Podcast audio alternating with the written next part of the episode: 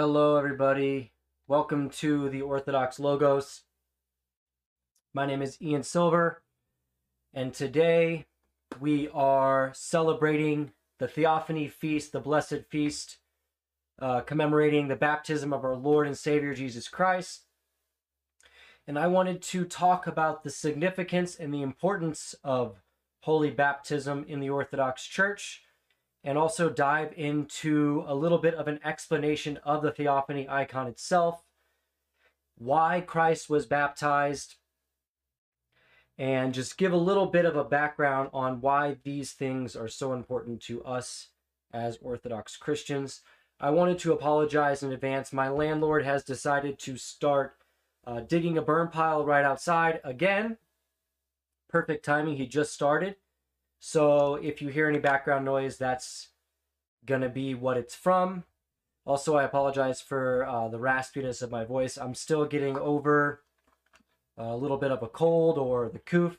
Who knows? So, yeah, I hope everybody is having a blessed Theophany feast and uh, Merry Christmas Eve or Merry Christmas to those on the Julian calendar. I believe it's Christmas Eve. I think yesterday was the eve of the eve. Uh, make sure you guys smash that like button. Share this with your friends and family.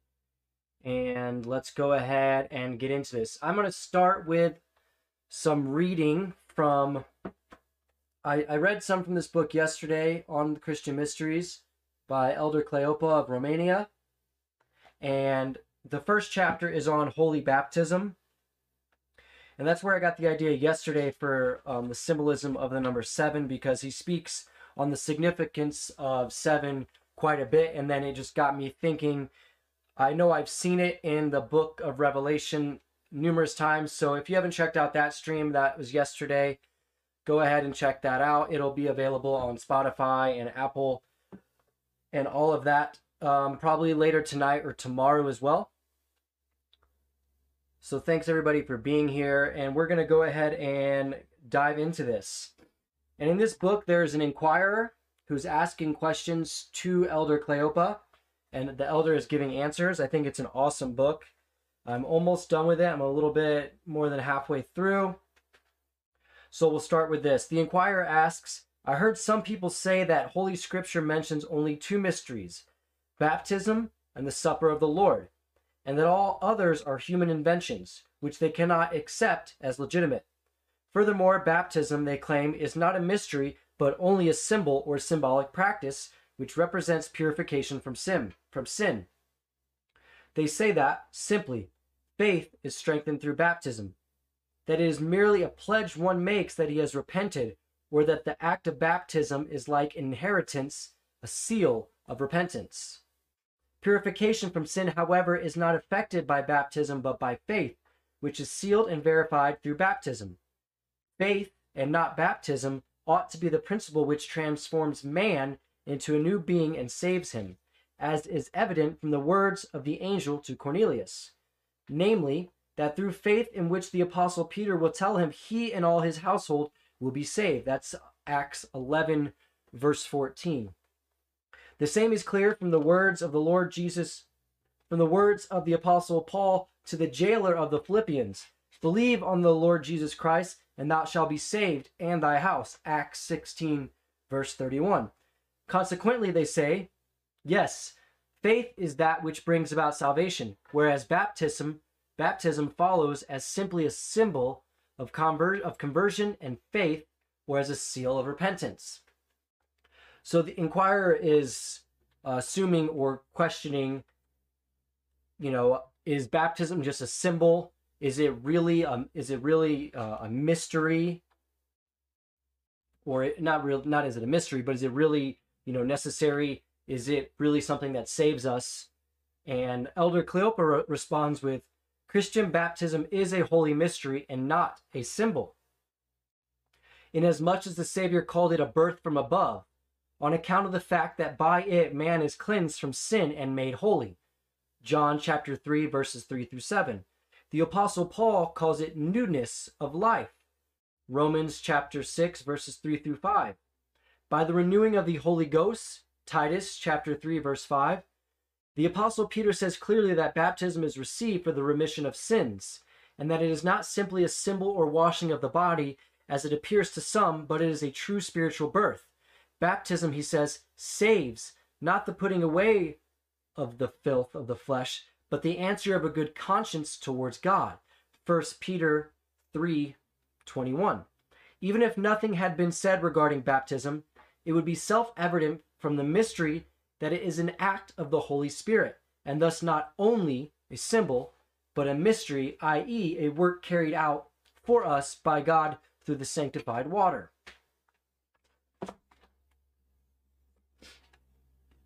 And then the inquirer asks, Not even Christ himself received baptism as a child, but only when he had reached 30 years of age. Since St. John the Baptist baptized only adults, shouldn't we then only bapti- accept baptism only when we are of a mature age? Elder Cleopas says, The baptism with which Christ was baptized by John is not the same which we have received, since it did not have the same outcome. That baptism was baptism was only a baptism of water and not a baptism of water and the Spirit, such as the Christian baptism which was inaugurated by Christ. He was not baptized in order to be cleansed from sin, as is the case with our own baptism, since he was sinless and had no need to repent. The aim of that baptism was one thing, the aim of ours is another. We know that the baptism of water and the Spirit, which came later, is undergone for the remission of sins. Jesus Christ, however, was not baptized with that baptism. To the contrary, Christ was sinless and had no need for such a baptism. And then he asks, in that case, why was Christ baptized with the baptism of John? And I'm going to read from that in a moment, but I have another article right here from St. Nicholas Orthodox Church. I'll drop this in the chat and the description. And for those of you that are going to be listening to this later on Spotify, it is going to be a little bit of a visual um, video. I'll be showing the icon here, and that's why you'll see me looking over to this screen to get that ready. That way, if you want to, you can pull up the icon of the Theophany here in a moment, and we'll kind of go over it. As a matter of fact, I'll put it up on the screen right there so we can see. Theophany, why was Christ baptized? Concerning holy water. In the name of the Father, Son, and the Holy Spirit, Amen. This is a homily um, from many years ago from St. Nicholas Orthodox Church. Today we celebrate a day that is called by many names the baptism of our Lord, Theophany, and it is also called illumining. We commemorate our Lord's baptism today in the Jordan. Theophany is the appearance of God, where indeed the Holy Trinity manifested himself after our Lord's baptism. Why would we call it illumining? It is because through baptism we are indeed illuminated. God had a plan for man. The primeval, primeval plan was for us to grow in knowledge and in wisdom according to how we could bear it, in purity, without any knowledge of evil at all. But man didn't choose that plan. So God, in his wisdom, knowing this, sent his only begotten Son. Salvation is the knowledge of God, but only the pure can know the pure. We can even see this in our daily lives. There are people whom we just don't completely understand. And we know this because we understand that they're somehow more pure and more humble than us. And we think to ourselves, I don't understand how that person can take such abuse from her husband or his son or his coworker or some other person and be so humble about it. we know people like that. Hopefully, there are people that speak about us in those kinds of tones because we are supposed to be a light to the rest of the world. Only the pure can know the pure, but we're dirty and we need purification. And what's more, we don't have any way to become pure. We don't have any way to clean ourselves. We're blackened and we have no way to clean ourselves on our own. And our flesh, what is more, wars against us. Even if we wish to clean ourselves and we don't have the means without God's help, obviously, we cannot. We don't have the strength, the ability, we don't have the knowledge, and we don't have the grace. We cannot understand God without Him revealing Himself to us. So, that is why our Lord and Savior Jesus Christ came incarnate of a virgin into the midst of us to invigorate us and to make us able to live, and not only that, but also to give us an example. His ministry was twofold Being God, he taught us all the things that were necessary for our salvation by his example and by how he lived, by how he spoke, and by his demeanor. And he transmitted this faithfully and carefully to his many disciples. And this is only to be found, this mind of Christ is only to be found in the Orthodox faith, and it has been transmitted carefully and perfectly throughout the ages by the Holy Orthodox Church. He showed us uh, he showed us no not only by his teachings, but also by how he lived. And he was a man as well as being God. So he was subject to the things we are subject to, even unto death. So therefore, when he told us to be baptized later on, after his resurrection, his words certainly have weight because he subjected himself to baptism. He was not the kind of leader or the kind of king who would tell the subjects to do something that he wasn't willing to do. In fact, he said to James and John that you cannot drink the cup that I will drink and be baptized with the baptism, baptism I will be baptized with. They could not bear what our Lord bore for us. He will do more for us than he requires of us and expect more of himself. And indeed, that is a principle of leadership. A leader, whether he is a father, a mother, or a priest, an employer, or someone who teaches children, such as many of the men in the church, must lead by example. All the men in this church should be teachers of our boys, and all of all the women of our girls. And you teach them by being selfless and emptying yourself, just as Christ emptied himself. He taught us how to do it and gave us the blueprint on how to do it. To know Christ, we must be like him. You cannot know somebody unless you become like that person. person. It is not possible. So our Christian life in the flesh is to try to acquire the virtues, to be a good husbandman, to acquire the Holy Spirit. And um, the priest says, as my patron saint, Saint Seraphim Sarov said, by fasting, by diligence, by care, by prayers, by weeping, by repentance, by the whole Christian life. That is the whole reason for ascetical exercises. It's not because they're rules to be followed, it's because they are life. A man who sees a way of life that leads to eternal life would be crazy blind not to follow such a life. So our Lord taught us many principles of how to li- of how to live, but the most important aspect of his ministry is that he made us able to live this way. I can tell you many things and they might be they might be true about the teaching of the church, but I cannot invigorate you or make you able to live this way. That is only possible through your submission to the God man Jesus and the all holy Trinity, who makes a man able to live. So the God man, when he preached, preached with authority because he was able to back up his words like nobody else can. Baptism is an image, it's an image of death and of life. The church says it over and over and over again. When we descend into the waters, we die. Our old man with its lusts die in the water. When we ascend out of the waters, we are reborn a new creature. And this is a hard thing to understand. We cannot simply fathom it. We do not know how, how a man is reborn of water and the Spirit. We just know how we are told to begin the Christian life. Baptism is the first mystery, although perhaps one would say the first mystery is really the incarnation of the Son of God, which made everything else possible. In our life, our entrance into the Christian life is through baptism. Without it, we're not able to progress in the knowledge of God. And the knowledge of God is salvation. But remember, one cannot progress in the knowledge of God without progressing in purity at the same time. We have no armchair theologians in the Orthodox Church. He who is a theologian who studies God lives as God wishes him to live and is enlightened. We have had theologians that have not been able to read or write, or even, and this is hard for us in our industrialized society to understand, they might not have even been intelligent as we would think of intelligence nowadays. But they were intelligent in the ways of God because they lived a life in accordance with His grace and commandments. I hope you understand now why our Lord was baptized. There was no need for him to be baptized.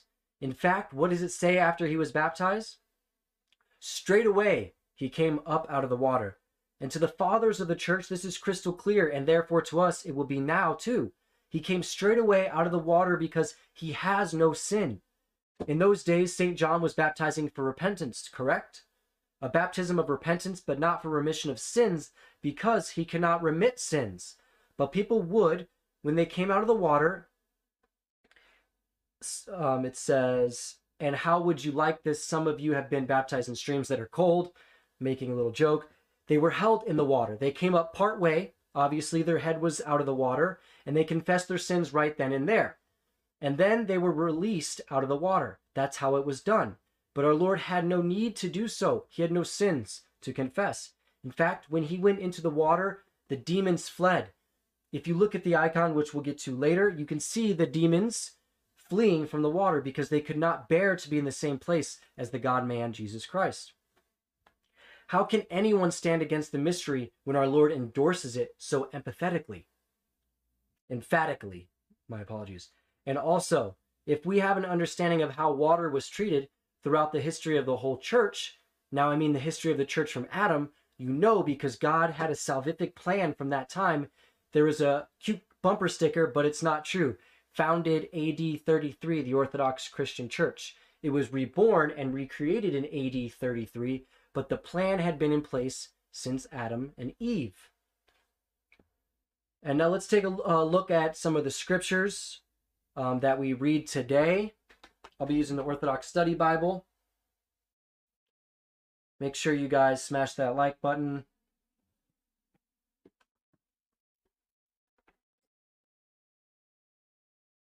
And this is Mark chapter 1, verse 9.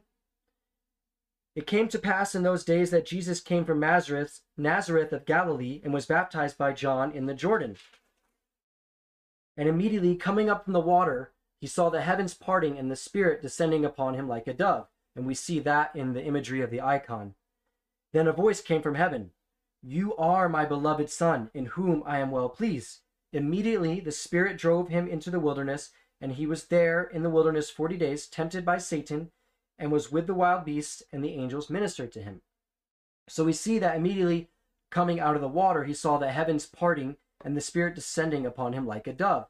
And in the imagery, we see the dove, and the dove can represent um, a couple a couple of things. One of the things that the dove represents, you see the light in the icon around the dove, and the light is the presence and glory of God, and the the dove is the presence of the Holy Spirit. And we know that the dove um, brought the olive branch after the flood as well. So we see this again the Holy Spirit showing up and manifesting itself in the baptism of Christ. So that was Mark um, chapter 1, verse 9. The next one we are going to read.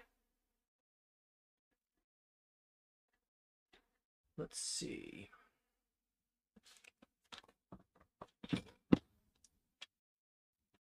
Believe it's Luke. Let's see.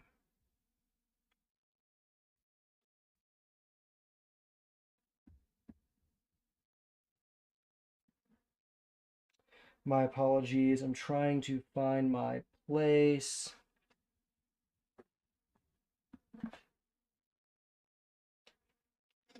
We can just read on a little bit more here. I lost my spot there. So we see that with the dove representing uh, the Holy Spirit and the light bringing the presence and glory of God, we also notice that in the icon, Christ is blessing the water with his right hand. And him being baptized also identifies himself with purification. And that is another reason why we take baptism so seriously because it is not just a symbolism of purification, but it is a mystery of purification. I'm also going to read from another article. I'll put that in the description and in the link as well. This uh, is called Early Church Baptism by Father Jeremy. It's from 2013. And he says, I had a conversation recently with some friends about how many different interpretations there are for baptism these days.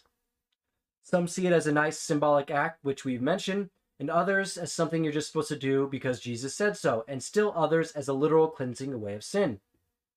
Since there is an ancient Christian document written around 150 AD, which discusses the baptismal process, I decided it would be best to simply let the early church speak for itself.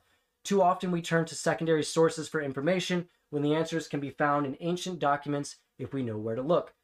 The author, Justin Martyr, was a pagan turned Christian who was trained in his early years in the Greek philosophical schools of the Roman Empire. And a few interesting things to point out are is the one being baptized would fast beforehand. Um, I was asked to fast for a week. Me and my fiance were, and also some people in the congregation in the church would fast and pray with them as well. And um, the baptism is a Trinitarian baptism in the name of the Father, the Son, and the Holy Spirit. We also call it uh, illumination, and those who are baptized were not considered saved, as maybe uh, the Protestants might say it, but illuminated, and you are this. This I may be uh, wrong about this a little bit, but I was told you're newly illumined for the first, you know, I guess I guess until you you sin again, but uh, you walk up three times with a candle and you wear white for the next three services and you receive communion first. And according to Just, uh, Justin, the apostles taught that baptism is what it meant to be born again. And we, we see that term being thrown around a lot once again with the Protestants, uh, born again Christian, born again, and, you know, not really fully understanding what that means. So let's start. I'll read. This is from the 61st chapter of Justin Martyr's first apology. He says, I will also relate the manner in which we dedicated ourselves to God when we have been made new through Christ, lest, if we omit this, we seem to be unfair in the explanation we are making. As many are as are persuaded and believe that what we teach and say is true, and undertake to be able to live accordingly, are instructed to pray and to entreat God with fasting for the remission of their sins that are past, we praying and fasting with them. Then they are brought by us where there is water, and are regenerated in the same manner in which we were ourselves regenerated. For in the name of the God, the Father, and Lord of the universe, and our Savior Jesus Christ, and of the Holy Spirit. Then they receive the washing with water. For Christ also said, Unless you are born again, you shall not enter into the kingdom of heaven. Now that is impossible for those who have been once born to enter into their mother's womb. Mother's wombs is manifest to all. So what they're saying is to be born again. Obviously, you can't be born again uh, physically through your mother's womb, but Christ has made it possible for us to be born again through baptism and through uh, the resurrection. And how those who have sinned and repent shall escape their sins is declared by Isaiah the prophet. As I wrote above, he says, Wash and make yourself clean. Put away the evil of your doings from your souls. Learn to do well. Judge the fatherless and plead for the widow. Maybe it's uh, judge not the fatherless, judge the fatherless and plead for the widow. And come and let us reason together, says the Lord. And though your sins may be as scarlet, I will make them white like wool. And though they may be as crimson, I will make them white as snow. But if you refuse and rebel, the sword shall devour you, for the mouth of the Lord has spoken it. So we see from St. Justin uh, Martyr, his writings from 150 AD how important the baptismal process is and what it meant to the early church. So this this is a little article by a priest named Father Jeremy back from 2013, which had some some nice points to it as well. And our, our Lord does not tell us to do anything that we are not capable of doing. He does not tell us to do anything in the flesh that we cannot do in the flesh and that he did not already do in the flesh. He fulfilled all uh, of the commandments. He told us that our flesh should become pure. He purified his flesh, and his flesh was always pure. He made his flesh completely invigorated with the Godhead, and indeed that will happen to us because he did it to himself. And he promises us that we will rise from the dead as he did himself, so we are capable. And he commands us to be baptized as he also did it himself. He commands us to forgive as he forgave. And there is nothing, no commandment that the Lord gave that he did not fulfill himself. So now I'm going to read some more from another little article, and then we'll get into the icon and talking about that. So now we see with the theophany, uh, we bless the water, and immediately upon being baptized, we are enlisted as soldiers, not as conscripts, mind you, but as willing men, willing women, willing to put on the armor of faith and of righteousness. We are willing to fight the good fight because we have stated so, whether it was an, as an infant when our sponsors stated for us, and as we grew to maturity and we learned of the church, or whether it is in the case of most of us where we spoke for ourselves and agreed to the tenets of the Christian faith before we were thrust down into the water and out of it three times.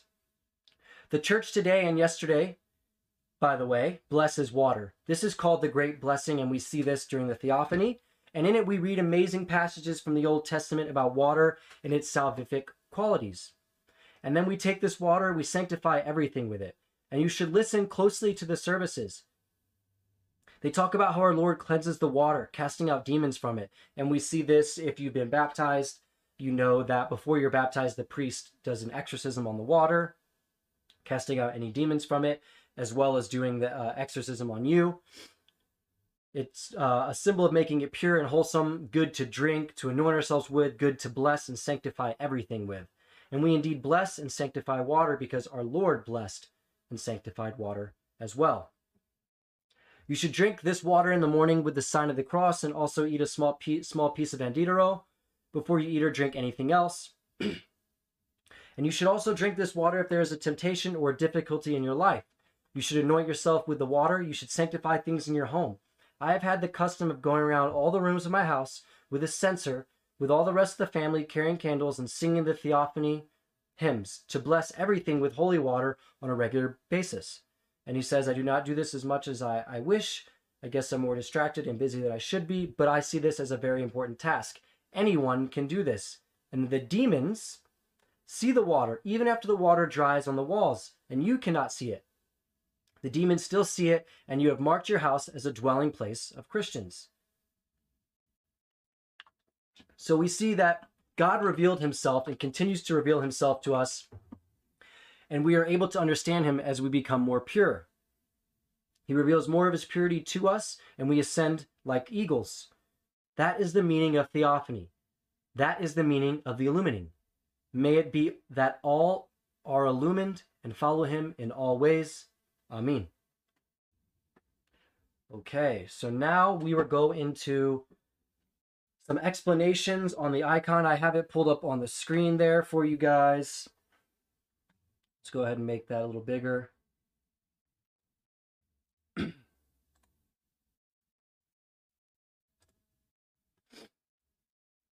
So the symbolism of this icon is deep and rich, and there are some things in particular um, that I want to focus on. And the word theophany means revelation of God. Theophany therefore marks the revelation of the Trinitarian nature of God when Jesus Christ himself was baptized. And those who witnessed heard the Father's voice from heaven, saw the Spirit descending upon Jesus, and could see Jesus in the flesh, who God confirmed to be his Son with his voice. So, one of the things I want to focus on is that Jesus is almost naked, um, very close to being naked. And is Christ purposely depicted with little or no clothing? And why would that be significant at all? We see that all throughout the creation narratives in Genesis, uh, we see God creating and then saying it is good. Man and women were created together in God's image. They were both beautiful, and while they lacked physical garments, they were clothed in the glory and the image of and likeness of God. However, when they fell into sin, they hid in shame until brought until God brought them garments of skin to wear, which symbolizes the sinful tendency that now obscures our true nature. Their natural beauty was transformed into an object of shame, and Adam and Eve fell, and with them fell all of creation. While Christ, well, now now we look at this. Um, Jesus represents the second Adam. First uh, Corinthians, verse fifteen. In shame and nakedness, Adam hid. Yet Christ comes in his majesty both as God and man, both in glory and nakedness, completely unashamed, representing the beauty of the undefiled human made possible through him. And in uh, subsequent centuries, Christians were often baptized without any clothing, shedding the garments of the old man to die in Christ and to be newly res- resurrected in him. But why was Christ baptized if he had no sin? And we've talked about this. Christ was baptized while Christ was baptized in the Jordan River, it was really the Jordan River and all of creation that was baptized in Christ. And as I said before, we can see that through Christ being baptized, he identifies himself with purification. And then we have um, Canticle 4 of Compline of Theophany states, At thine appearing in the body, the earth was sanctified, the waters blessed, the heaven enlightened, and mankind was set loose from the bitter tyranny of the enemy. We see the beginning of a new creation in Theophany. Things are being set right. Christ has come not only to cleanse and restore mankind, but to adopt us as heirs into his kingdom. And when we receive his glory, not only are we redeemed, but we draw all of creation with us into the final restoration. That is why creation groans in eager expectation awaiting the glorification of the children of God. And that's from Romans 8. And at the top, the Holy Spirit is descending upon Jesus as a dove. The Holy Spirit is depicted in a mandalora. And a mandalora is it's Italian for almond, which describes its shape. It's the blue shape around Christ. The Mandalore is the uncreated eternal light of Christ, and in the writings of the Eastern Orthodox mystics, God is often prayerfully experienced as light. This is not simply a pretty bright light. It is the same light which filled the apostles with wonder when they witnessed his transfiguration. And we also see um, the Mandalora in uh, Christ's descent into Hades, the resurrection icon as well. It is the light which Christ himself described as the power of the kingdom of God in Mark 9 1, which we read, Matthew 16 28, Luke 9 27. It is a light that filled the once perpetual darkness of Hades when Christ descended and brought life into the realm of death. It is also the light that is seen when one purifies their heart and mind. And we know, um, blessed are the pure in heart, for they shall see God. So that is what the, the Mandalora is. And in this manner, the Father, using his own pre eternal and consubstantial spirit as his finger, crying out in point from heaven, openly declared and proclaimed to all that the one then being baptized by John in the Jordan was his beloved Son, while at the same time manifesting his unity with him. That's from uh, St. Gregory Palamas, Homily 60 15. And St. John Chrysostom also emphasizes that the Gospels state the heavens were open. The Spirit descends upon us so that we can ascend with Christ in the Spirit to the Father in heaven. For the first time since the fall of mankind, we now see the heavens being opened to us. The angels on the right hand, on the right side, are awaiting to attend and dress him, dress him after his baptism is over. And this is another thing that's symbolic of the garments of skin. Uh, for us, when we are baptized, you know, they we we're changing clothes uh, before we get baptized. We're putting on new garments of skin, symbolizing uh, a new a new life as well. Saint John the Baptist, while baptizing Jesus, is usually turned away or looking at the Spirit descending upon Christ. This signifies that theophany is about elevating Christ. If this were some sort of race, it would be as if the Old Testament, John the Baptist and all before him, were passing the baton to the New Testament, Jesus Christ and all of the saints. There is an axe near John the Baptist which reflects his warnings that our lives must bear the fruit of the Spirit, or else we will be removed. We cannot get comfortable or spiritually lazy. Jesus is not submerged in the water, for creation was baptized in him, not vice versa. Lastly, we see these strange creatures riding fish uh, at the bottom of the icon. One of them, the man, represents the Jordan River and the sea. And we see the fish as well both fleeing at the sight of something much bigger and greater than themselves entering the water. And as the Psalms say, Psalm 73 14, Thou did establish the sea by thy might, thou did break the heads of the dragons in the water. And this is also um, linked to the theophany, the priest's prayer. Psalm 76 15, The waters saw thee, O God. The waters saw thee and were afraid. The abysses were troubled. Psalm 113, 3. The sea beheld and fled. The Jordan turned back. So during this time of year, a beautiful ceremony is carried out and the holy water is prepared um, in each parish.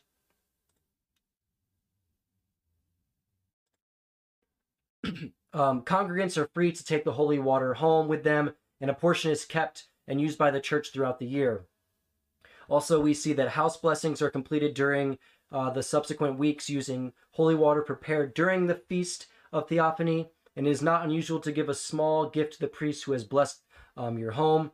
Many priests, as we know, do not receive a salary or they have a very small salary, and events like this help them uh, help carry them financially through the year. So, if that's something that you can do, prayerfully do so for your priest and you may cook uh, cook a meal for them as well.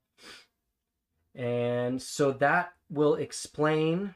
That's an explanation of the icon and why holy baptism is so important.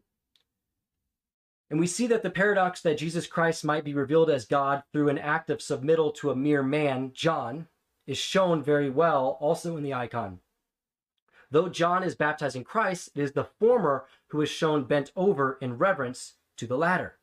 And in other icons, John is shown with his face turned toward heaven and beholding the miracle of the theophany. Either way, despite being the baptizer, he is not central in the scene. And like I said, we see the axe, and the axe is from Matthew 3, Matthew chapter 3, verse 10. And now also the axe is laid to the root of the trees. Therefore, every tree which brings not forth good fruit is hewn down and cast into fire. Present in the icon, this shows that whilst the baptizer must now decrease so Christ may increase, John's teachings and role are not done away with, with now the Holy Trinity has been revealed. On the opposite bank to John the Baptist, angels wait invisibly to receive the newly baptized Christ and clothe him. And once again, we mentioned the garments of skin. And so on the left is the forerunner of Christ, John, with his sermon of repentance, represented by the tree and the axe on the right. The angels wait with reverence to accept the newly revealed Son of God. In the middle, the moment of revelation itself. And Jesus Christ, despite being the one submerged in Jordan, in the Jordan River, is shown as though standing up and staring straight at us. His body is depicted as strong and beautiful, as it is understood classically, and in older icons, he is naked. Christ appears almost as wide as the river Jordan itself. Indeed, it is though as it is it is as though Jesus Christ rather than the river which cuts a swath through the rocky wilderness on either side. It is as though it is Jesus Christ rather than the river which cuts a swath through the rocky wilderness on either side. So they're saying that rather than um, the imagery of the river cutting through the mountains, it's depicting Christ as the river. And the icon of theophany, as well as depicting the Holy Trinity, also answers the question of John the Baptist I need to be baptized by you, and you are coming to me? The answer is in what Jesus does with his hands. While in Western art, um, like some paintings that we see by Da Vinci, Jesus is shown as submitting to John's authority. And in Orthodox icons, Christ's hands are not shown in prayer, but in a sign of blessing. Rather than the waters of the Jordan, clean, Jordan cleansing Christ, it is Christ who cleansed the waters. This is why in the bottom of most theophany icons, little creatures, as we mentioned, are fleeing from the cre- uh, feet of Christ. And this is a reflection of the words of the psalmist regarding the Messiah Christ. The sea saw and fled, the Jordan River turned back. And this um, concludes it. This concludes our stream today. This is the depth and how profound the baptism of Christ is, and the feast of lights, which revealed the Holy Trinity cleanse the waters of baptism so that we, like the fish, fishes shown in the icon, may swim in pure waters. I hope everybody enjoyed this stream. Make sure to smash that like. And I hope everybody continues to have a blessed theophany feast, spending it with your friends and family or attending services if you are so lucky to have them.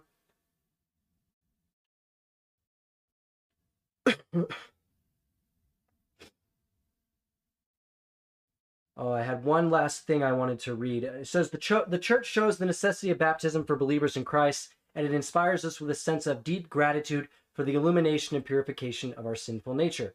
The church teaches that our salvation and cleansing from sin is possible only by the power of the grace of the Holy Spirit. Therefore, it is necessary to preserve worthily these gifts of the grace of holy baptism, keeping clean this priceless garb. For as many as has been baptized into Christ have put on Christ. Galatians 3:27. And today on the Feast of Theophany, um, all foods are permitted, so make sure you thoroughly enjoy it. I hope everybody has, everybody has a blessed day. Thank you for tuning in, and I apologize again uh, for my voice. Still trying to get over this little cold. But I hope everybody has a wonderful day. I don't see any super chats. Um, if anybody wants to donate, I'll throw the link in the chat real quick. But thank you for being here. I hope you enjoyed the stream.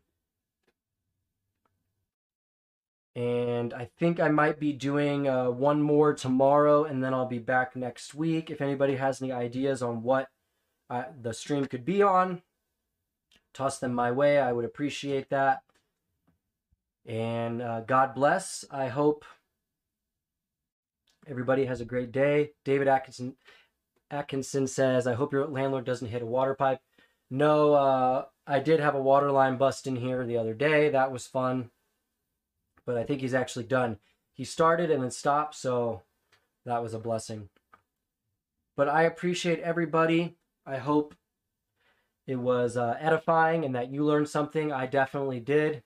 God bless you and have a wonderful, blessed Theophany feast. God bless.